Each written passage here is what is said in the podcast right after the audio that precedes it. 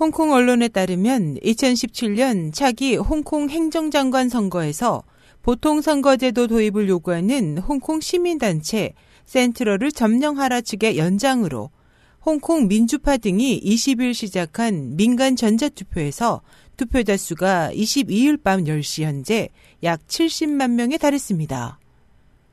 또 22일에는 전자투표 외에도 시내 15개소의 투표소가 개설됐고 이날 약 5만 명이 현장 투표에 참여했습니다. 중국 정부는 이 같은 민간 자율 투표에 대해 법률상 무효이고 위법이라고 비난을 가했으며 홍콩 정부도 민간 단체가 실시한 투표에 법적 효력은 없다고 말했습니다. 하지만 홍콩 전 정무사장이자 전 입법회 의원인 천팡안성 씨는 22일 투표 후 민간 투표는 이성적이고 평화적 정신에 근거한 의견 표시 방법으로 합법적이다. 정부는 시민의 소리에 귀를 기울여야 한다고 현지 언론에 말했습니다. 홍콩 전 입법회 의원을 지낸 국민당의 우아이 씨는 해커 공격으로 투표 사이트가 일시 다운됐다. 이는 베이징 당국이 홍콩 시민을 위협하고 투표를 방해했기 때문이라면서 더 많은 홍콩인이 목소리를 높여야 한다고 말했습니다.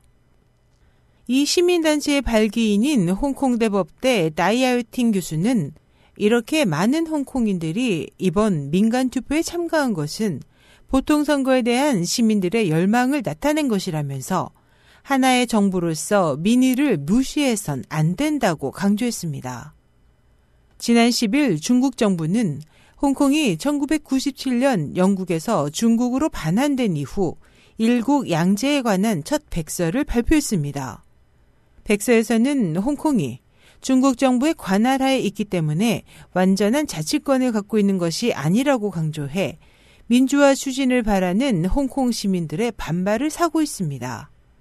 당초 22일까지 예정되었던 투표는 전자투표가 해커의 공격을 받아 29일까지 연장됐습니다.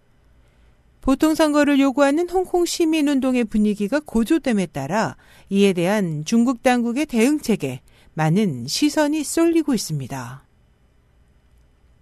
SH 희망성 국제방송 임소연이었습니다.